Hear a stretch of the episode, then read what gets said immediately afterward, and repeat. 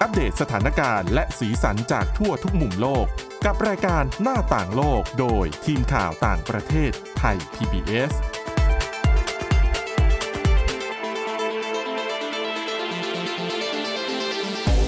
สวัสดีค่ะ ต้อนรับคุณผู้ฟังเข้าสู่รายการหน้าต่างโลกนะคะ มาอัปเดตสถานการณ์แล้วก็สีสันจากทั่วทุกมุมโลกกับทีมข่าวต่างประเทศไทย PBS ค่ะ วันนี้กับคุณอาทิตย์สุมนเรืองรัศสุนทรแล้วก็ดิฉันทิพย์ตะวันธีระในยพงค์ค่ะ สวัสดีค่ะ สวัสดีค่ะ วันนี้มาต่อกันที่เรื่องที่เราค้างเอาไว้ เมื่อวานนี้เกี่ยวกับสถานการณ์ในกาซาค่ะการสู้รบระหว่างอิสราเอลกับฮามาสที่มีการประกาศขยาย วันพักรบเพิ่มหนึ่งวันไปอะนะคะ แล้วก็หลายคนก็มองว่า การขยายวันพักรบเนี่ยก็อาจจะช่วยทำให้คนได้มีความหวังทำให้คนได้มีช่วงเวลาได้หายใจ แต่ในท้ายที่สุดแล้วเนี่ยยังไงกองทัพอิสราเอลก็ยังคงเดินหน้าโจมตีกลุ่มฮามาสในกาซาอยู่ดีค่ะเพื่อกวาดล้างกลุ่มฮามาสให้ได้นะคะ แต่ยังเป็นคำถามอยู่ว่าสรุปแล้วจะกวาดล้างได้จริงหรือไม่ เพราะมีนักวิเคราะห์บางคนเขาบอกว่าฮามาสเนี่ยไม่ใช่เพียงแค่เป็นกลุ่มติดอาวุธเท่านั้น แต่ฮามาสเป็นแนวคิดฮามาสเป็นความเชื่อค่ะดังนั้นเนี่ยพอมันเป็นความคิดมันเป็นความเชื่อมันคือสิ่งที่มันจับต้องไม่ได้ ดังนั้นการที่คุณจะไปเปลี่ยน หรือทำลายความคิดหรือความเชื่อนั้นเนี่ย คุณใช้กำลังอย่างเดียวมันไม่ได้ แล้วหลายคนตั้งคำถามว่า การใช้กำลังของอิสราเอลเอง ที่ทำให้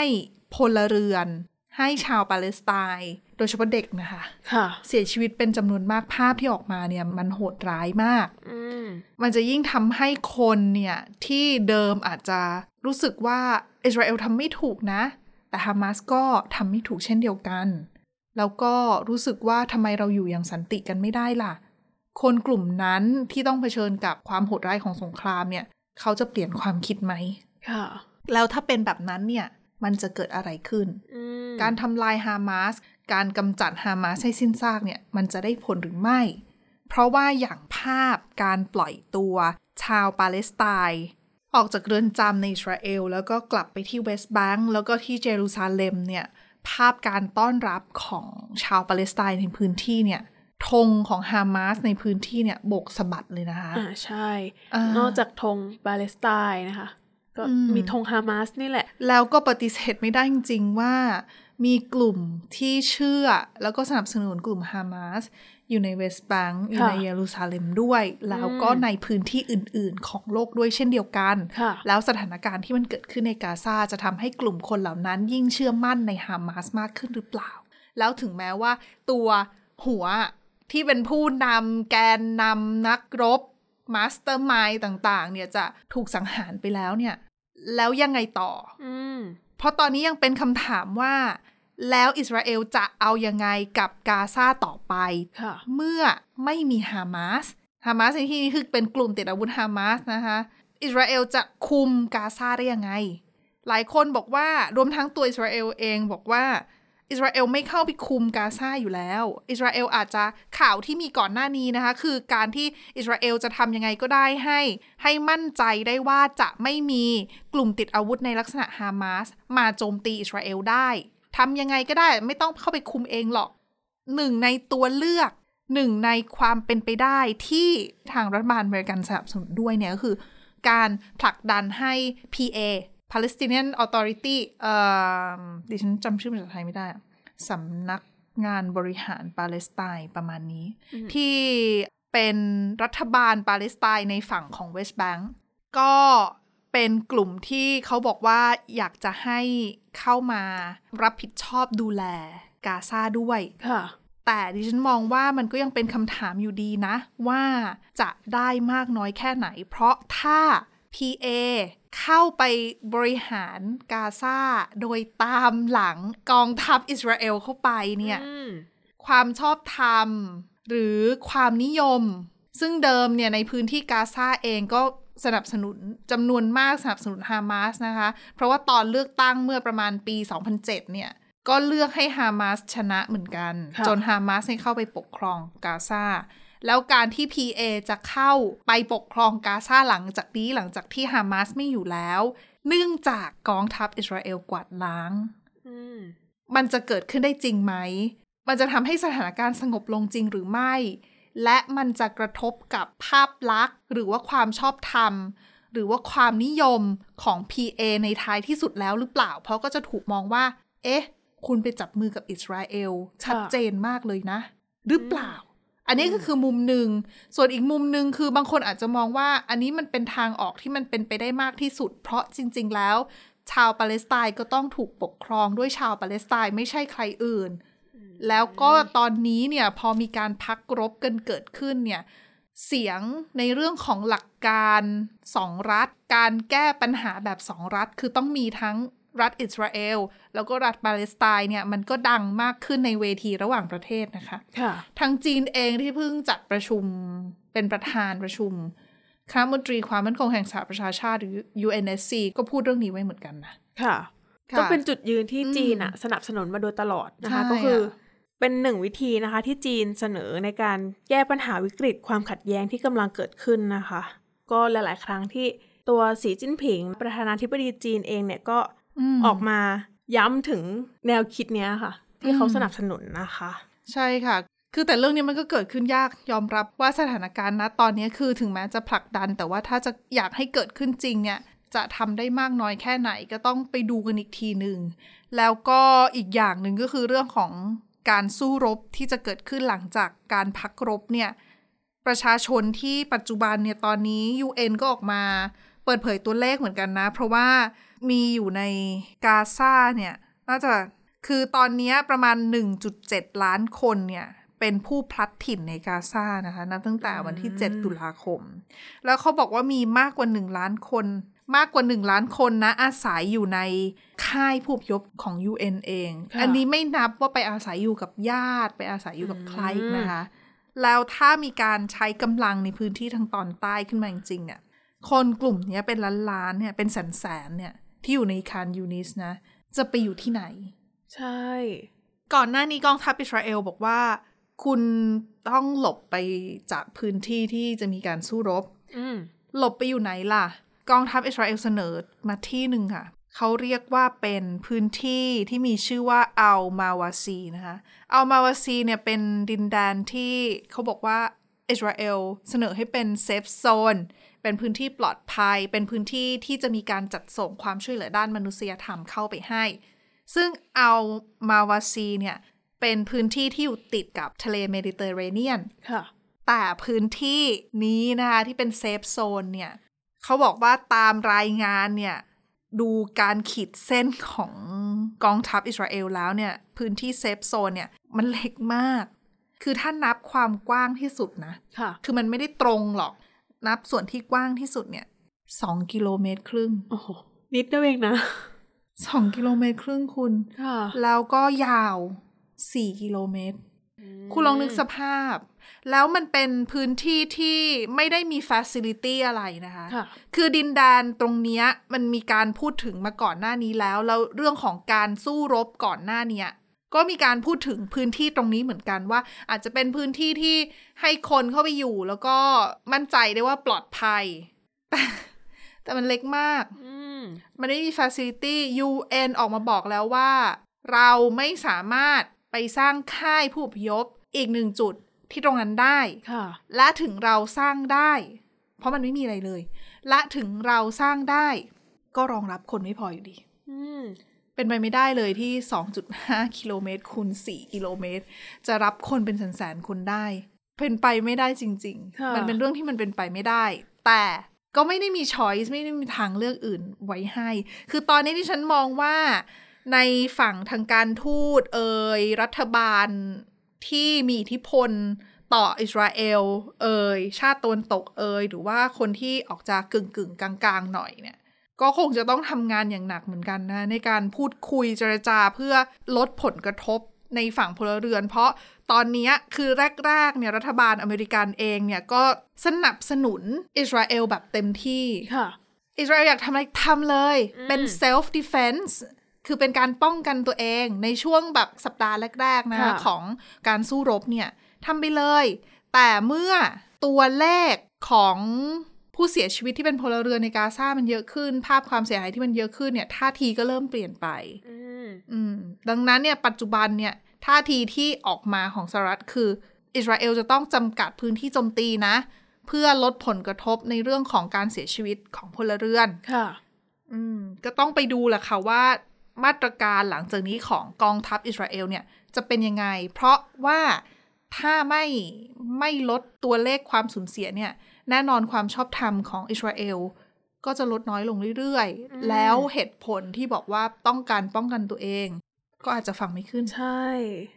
เพราะว่าก็คือฮามาสเนี่ยบุกเข้ามาโจมตีอืมหนึ่งครั้งแล้วก็รุนแรงมากจริง ๆ แต่ว่าการโต้กลับของอิสราเอลอะค่ะ ก็สร้างความเสียหายในกาซาแล้วใช่ความเสียหายเกิดขึ้นกับพลเรือน ส่วนใหญ่เป็นผู้หญิงเป็นเด็กอืม ซึ่งพวกเขาก็พันหกพันคน ใช่คุณไม่ได้มีส่วนเกี่ยวข้องที่เข้ามาโจมตีอิสราเอลด้วยอะค่ะ แล้วอย่างเราแบบเห็นภาพในสื่อ คือเนื่องจากอะเราเป็นข่าวต่างประเทศเนาะเราอืมก็จะมีแบบซื้อภาพข่าวจากสื่อระดับโลกหลายสำนัก เราเห็นภาพที่ที่บางทีมันออกอากาศไม่ได้ค่ะ โอ้โห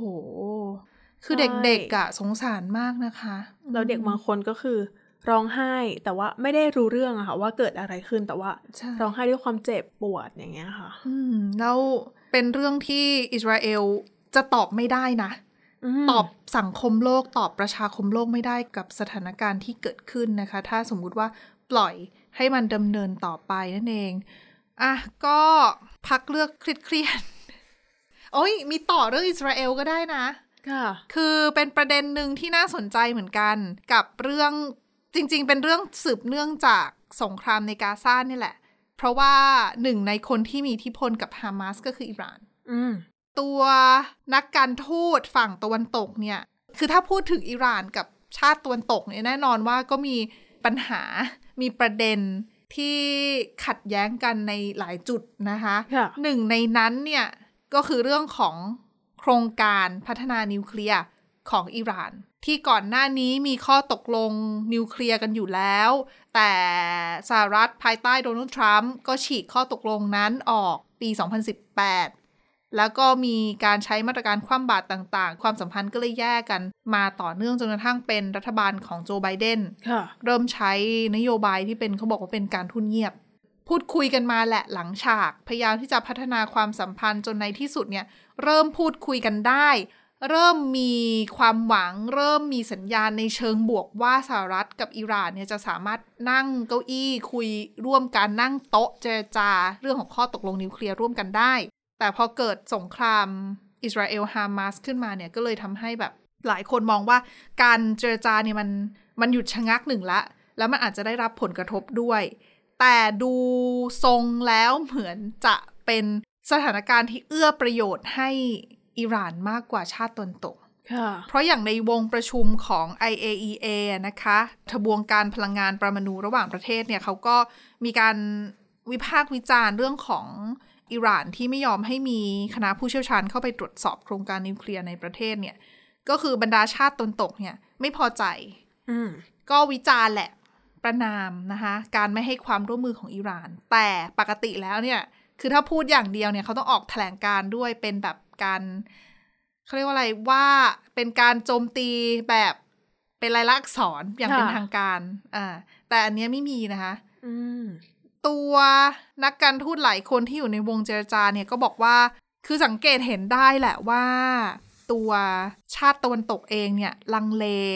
ที่จะใช้มาตรการหรือว่าใช้ท่าทีถ้อยคำอะไรต่างๆ ที่มันแข็งกร้าวต่ออิหร่าน เพราะว่ากลัวว่าเดี๋ยวจะทำให้อิหร่านไม่พอใจ แล้วส่งผลกระทบต่อเรื่องของสงครามในกาซาหรือเปล่าอืมเพราะว่าอิทธิพลของอิหร่านต่อฮามาสเนี่ยก็มีไม่น้อยค่ะบางคนบอกว่าอาจจะไม่กล้าทำอะไรมาก เนื่องจากยังหวังให้อิหร่านช่วยพูดคุยกับฮามาสด้วยหรือไม่อื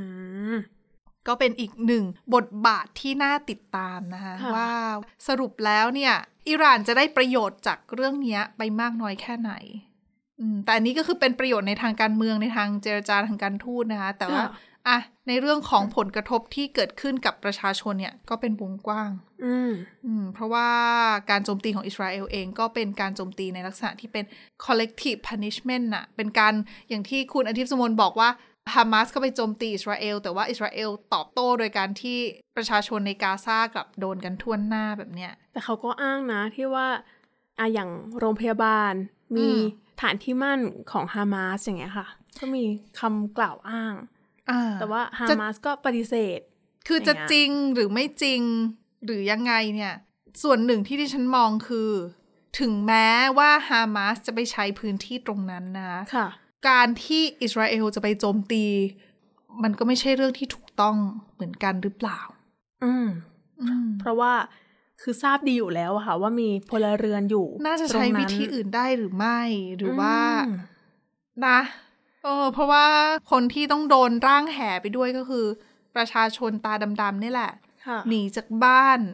ไปพักหาที่พักพิง อยู่ในโรงพยาบาลแล้ว ได้รับบาดเจ็บแล้ว แต่ก็กลับต้องไปเจอชะตากรรมไม่ต่างจากการอยู่ข้างนอกอะไรเงี้ยคือไม่มีที่ไหนปลอดภัยอีกต่อไป แล้วก็ไม่มีที่ให้ไปด้วย ใช่ บางคนบอก อิสราเอลอาจจะเสนอคือมันก็มีข้อเสนอนะว่า จะให้ชาวกาซาเนี่ยไปอยู่ คือถ้าเขาจะรบแล้วจัดการฮามาสจริง ๆ เนี่ย ไปเซฟโซนไม่ได้ใช่ไหมอย่างนั้นอพยพออกนอกกาซาไหมไปอยู่แบบจอร์แดนอาจจะอืมให้ดีที่สุดก็ออกมาอียิปต์เพราะว่าไหนๆก็อยู่ทางใต้แล้วค่ะก็ออกเข้ามาอียิปต์เลยอียิปต์ก็ไม่ยอมอยู่ดีอยู่แล้วใช่เพราะว่าถ้าอพยพออกมาปั๊บเนี่ย น่าจะอยู่ยาว เพราะว่าคืออาจจะไม่อยู่ยาวก็ได้แต่ไม่มีใครการันตีได้ว่า อิสราเอลจะจบการโจมตีเมื่อไหร่ แล้วบ้านเมืองในกาซาที่มันพังพินาศจะซ่อมฟื้นขึ้นมาได้เหมือนเดิม ใช้เวลากี่ปี แล้วในระหว่างนั้นจะไม่เกิดอะไรขึ้นใช่หรือไม่ นโยบายจะไม่เปลี่ยนใช่หรือไม่ ดังนั้นเนี่ย ปัญหาเฉพาะหน้าคือปัญหาระยะยาวค่ะนั่นคือถ้าเอาผู้อพยพออกมาอยู่ในตะเข็บชายแดนกับ อียิปต์แล้วเนี่ยแล้วจะอยู่ตรงนั้นตลอดไปหรือไม่ เพราะว่ายังไงล่ะ คือข้างในเนี่ยก็ไม่รู้ว่าจะเสร็จเรื่องกันเมื่อไหร่ แล้วก็อียิปต์เคยส่งสัญญาณชัดเจนอยู่แล้วว่ากาซาปาเลสไตน์ดินแดนของปาเลสไตน์ก็ต้องมีชาวปาเลสไตน์อยู่อืมถ้าอพยพชาวปาเลสไตน์ออกมาจากกาซาทั้งหมดแล้ว อพยพชาวปาเลสไตน์ออกมาจากดินแดนของปาเลสไตน์ทั้งหมดแล้วค่ะ ดินแดนนั้นมันก็ไม่ใช่ปาเลสไตน์อีกต่อไป อืม แล้วดิฉันมองว่าอีกอย่างหนึ่งก็คือ ถ้าอพยพเข้าไปอยู่ในอียิปต์อะค่ะอืมแล้วในเรื่องของค่าใช้จ่ายในการดูแลอะใช่ก็ไม่รู้ว่าจะมีใครเนี่ยยื่นมือเข้ามาช่วยอียิปต์ด้วยหรือเปล่ามหรือว่าอียิปต์ต้องเป็นผู้รับผิดชอบแต่เพียงฝ่ายเดียว มันก็เป็นอะไรที่มันต้องคุยกันอีกเยอะนะคะใช่แต่เรื่องเหล่านี้จริงๆแล้วมันต้องสรุปให้ได้ก่อนที่จะยกระดับการโจมตีอย่างรุนแรง คือทุกอย่างเนี่ยมันควรที่จะเซตโทให้ได้ก่อนแล้วว่า คือหลังจากที่คุณบุกเข้าไปคุณจัดการได้แล้วคุณจะอะไรต่อหนึ่งสองสามสี่แต่ณปัจจุบันเนี่ย เท่าที่มีข้อมูล คือไม่ได้มีการเปิดเผยอะไรออกมา เหมือนดูเหมือนว่าอิสราเอลก็ไม่ได้มีแผนชัดเจน หรืออาจจะยังคุยแผนนั้น ไม่เสด็จน้ำก็เป็นไปได้ แต่ก็ยังคงมีการแบบดำเนินนโยบายที่ต้องการที่จะปราบปราม กลุ่มฮามาสให้สิ้นซากแบบเนี้ยแล้วคนที่ได้รับผลกระทบในท้ายที่สุดแล้วก็อาจจะเป็นประชาชนคนธรรมดาก็เป็นไปได้เหมือนกัน ค่ะอืมอะ ก็หวังว่าสงครามจะยุติอะนะ อืมอะไปต่อกันที่อีกเรื่องหนึ่งใกล้บ้านเรานะคะ อย่างประเทศสิงคโปร์น่าสนใจมากข้อมูลนี้ เห็นบอกว่าอะไรนะ คุณครูอนุบาลที่เป็นผู้ชายในสิงคโปร์เนี่ย มีไม่เยอะเหรอ มี อย่าเรียกว่าไม่เยอะดีกว่าค่ะ เรียกว่ามีน้อยมากๆแทบไม่มีใช่ค่ะ ก็คือมีน้อยกว่า1%นะคะอืมก็คือน้อยมากจริง ๆนะคะ แล้วก็มีคุณครูผู้ชายคนหนึ่งเนี่ยเขาก็ออกมาแบ่งปันประสบการณ์ แล้วก็มาแสดงความคิดเห็นว่าทำไมถึงเป็นแบบนั้นนะคะ ครูคนนี้นะคะ ชื่อว่าเฟอร์นันเดสนะคะ อายุ 24 ปี ซึ่งเขาก็เป็นครูสอนเด็กนักเรียนชั้นอนุบาลที่ Star Learners Child Care นะคะ ก็คือเป็น ศูนย์ดูแลเด็กเล็ก แล้วก็มีการสอนด้วย ซึ่งตอนนี้นะคะเขาดูแลเด็กอยู่ 23 คน ก็คือสอนนักเรียนชั้นอนุบาลหนึ่งแล้วก็อนุบาลสองซึ่งเขาเนี่ยเป็นเรียกว่าปัจจุบันนะคะ ในสิงคโปร์เนี่ย มีครูอนุบาลที่เป็นผู้ชายเนี่ย อยู่แค่ 217 คนอืมก็คือน้อยมาก ๆนะคะ แล้วก็เขาเป็นคือเรียกว่าอาชีพเนี่ยในสิงคโปร์อะส่วนใหญ่อะจะเป็นผู้หญิง แทบทั้งหมด เพราะลยว่าดูแลเด็กเหรอ ต้องมีความใส่ใจเหมือนแม่ดูแลลูกอย่างนี้หรือเปล่าอ่าใช่ก็เลยต้องเป็นผู้หญิง อันเนี้ยคือความคิดเห็นของเขานะคะ คือเขามองว่าคือเด็กอะโตมา ส่วนใหญ่จะโตมากับแม่ใช่ไหมคะก็เลยเป็นไปได้ว่าที่คนส่วนใหญ่ที่จะมาทำอาชีพเนี้ยก็เลยเป็นผู้หญิง เพราะมองว่าเด็กน่าจะคุ้นชินกับผู้หญิงมากกว่าด้วย แล้วก็มองว่างานตรงเนี้ยเป็นงานสำหรับผู้หญิงอืมเพราะว่าอย่างอยู่บ้าน ก็อ่าๆๆมีแม่เลี้ยงอย่างเงี้ยค่ะ แต่ในบ้านเราอะ ครูอนุบาลที่เป็นผู้ชายก็ว่ายากนะใช่ดิฉันลองลองลองลองนึกดูนั่งนึกดูนะ ไม่มีนะเออสดิมัยฉันจำไม่ได้เลยอะว่าสมัยมีครูผู้ชายด้วย สมัยเด็ก ๆ ก็เป็นครูผู้หญิงนะประถมที่เป็นครูผู้ชายยังหายากเลยถ้าไม่ใช่ครูพละ ใช่ ส่วนใหญ่ก็คือมีแค่ครูพละอย่างเดียว ที่เป็นครูผู้ชาย ใช่ อาจจะบางคนอาจจะสอนเลข แล้วแต่ อืมเนอะทำไมสอนเลขต้องเป็นผู้ชาย ก็คือจริง ๆ คุณเฟอร์นันเดสคือเรียกว่าพอเขาผ่านตัวมาเป็นครูอนุบาลเนี่ย เพื่อนๆก็งงเหมือนกันว่า เอ๊ะ มาเป็นแบบนี้ได้ยังไงนะคะอืมก็คือตอนที่สมัยเรียนนะคะเขาเป็นนักดนตรีของโรงเรียน แล้วก็เคยออกไปแสดงดนตรีนะคะ ตามแบบห้างสรรพสินค้าต่างๆ ซึ่งเขาบอกเนี่ยเป็นที่มาที่ทำให้เขาอะหันมาทำอาชีพนี้ เพราะว่าตอนออกไปแสดงอะค่ะ มีเด็กๆอ๋อ สนใจแล้วก็อะอย่างเขาตีกลองด้วย พอเขาออกไปเล่น ก็มีเด็กมาเอ่อเรียกว่ามาพูดคุยอะค่ะ แล้วก็เออพี่ครับผมขอลองตีหน่อยอะไรเงี้ยก็คือช่วงนั้นเดี๋ยวแหละเดี๋เป็ยนวนะเป็นครูสอนอะไรนะ คือเขาไม่ได้บอกว่าเป็นครูสอนอาชีพอะไร แต่ว่าอ่าบอกแค่ว่าเป็นครูอนุบาลอ่าแต่ว่าจุดเนี้ยเป็นจุดที่ทำให้เขาอะได้มีปฏิสัมพันธ์กับเด็กๆ พอมีเด็กมาคุยกับเขาแบบเออเด็กชอบดนตรีก็เลยมาคุยกับเขาเขาก็ได้คุยกับเด็กมากขึ้น ซึ่งเขาก็เลย รู้ตัวว่าอ้าวเอ้ย ฉันชอบเล่นกับเด็กนะอ๋อคุยกับเด็กนะอะไรเงี้ยค่ะก็มีกิจกรรมอาจจะแบบสอนสอนอยู่ แล้วก็อาจจะสอนเด็กอนุบาลตีกลองก็ได้นะ ใช่ ซึ่งเขาก็เล่าให้ฟังนะคะ พอเขามาเป็นครูใช่ไหมคะเขาก็เอาสิ่งที่เขาชอบอะถ่ายทอดลงไปด้วย ก็อย่างเขาชอบดนตรี ก็มีการเปิดเพลง playlist ของเขาเนี่ยก็จะค่อนข้างอะหลากหลายอารมณ์หน่อยอะ เพราะว่าด้วยความเป็นนักดนตรีอย่างเงี้ยค่ะร็อกแบบ hardcore ใช่นะคะ metal อืมอ๋อไม่ใช่มันเยอะไปสำหรับเด็กแล้วก็อีกอย่างหนึ่งเลยนะคะ ที่เขาบอกก็คือ พอในโรงเรียนอนุบาลนะคะ คือการที่ไม่ได้มีแค่ครูผู้หญิงอะ่ะ ก็จะทำให้เด็กๆอะ่ะ ได้เรียกว่าคุ้นชินกับทั้งสองเพศอะค่ะ เพราะว่าถ้าเราเนี่ยโตมากับเพศหญิงอย่างเดียวอย่างเงี้ยค่ะ ก็อาจจะไม่ได้เปิดกว้างเท่าไหร่ๆอันนั้นคือเป็นมุมมองของเขา ใช่ แต่ว่าพอมีทั้งครูผู้หญิงแล้วก็ครูผู้ชายเนี่ย ก็จะทำให้ สภาพแวดล้อมของเด็กๆเนี่ย ครอบคลุมมากยิ่งขึ้นบางคนก็บอกอาจจะเป็นโรโมเดลนะ เป็นต้นแบบอืมเพราะว่าเด็กๆ หลาย ๆ คนเนี่ยก็อะคนใกล้ตัวก็จะมีคุณพ่อคุณแม่ คนในครอบครัว เดี๋ยวนี้ครอบครัวเป็นแบบครอบครัวขนาดเล็กอะ่ะ ก็อาจจะเจอคุณครูอย่างเงี้ยเออแต่ว่าก็มีความกังวลเหมือนกันนะคะ เพราะว่าในช่วงแรก ๆ ที่เขามาเนี่ย ผู้ปกครองหลาย ๆ คนก็กังวลว่า ถ้าในส่วนของการเปลี่ยนผ้าอ้อมในการอาบน้ำเด็ก ๆ อย่างเงี้ยค่ะอ่าคือเขาก็กังวลในจุดนี้ แต่ว่าทางโรงเรียนเนี่ย ทางศูนย์ดูแลแห่งนี้นะคะ ก็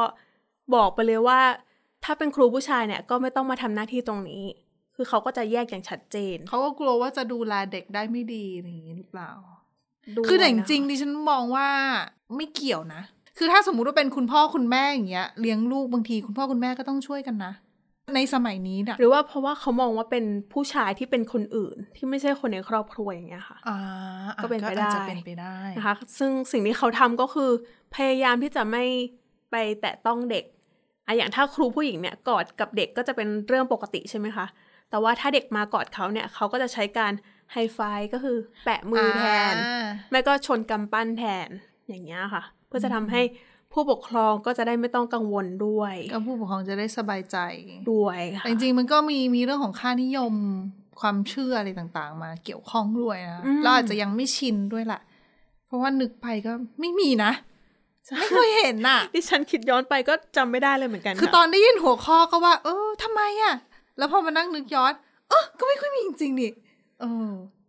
อะและนี่คือทั้งหมดของรายการหน้าต่างโลกในวันนี้ค่ะ ก็เป็นเกล็ดเล็กเกล็ดน้อยในประเทศเพื่อนบ้านเอามาฝากกัน ถ้ามีอะไรน่าสนใจเนี่ย เดี๋ยวมาฝากกันเพิ่มแน่นอนค่ะ ก็คุณผู้ฟังสามารถติดตามฟังรายการของเราได้ที่ www.thaipbspodcast.com หรือว่าฟังผ่านพอดแคสต์ได้ทุกช่องทางค้นหาคำว่าหน้าต่างโลกนะคะ วันนี้พวกเราและทีมงานลาไปก่อนสวัสดีค่ะ สวัสดีค่ะ Thai PBS podcast. View the world via the voice.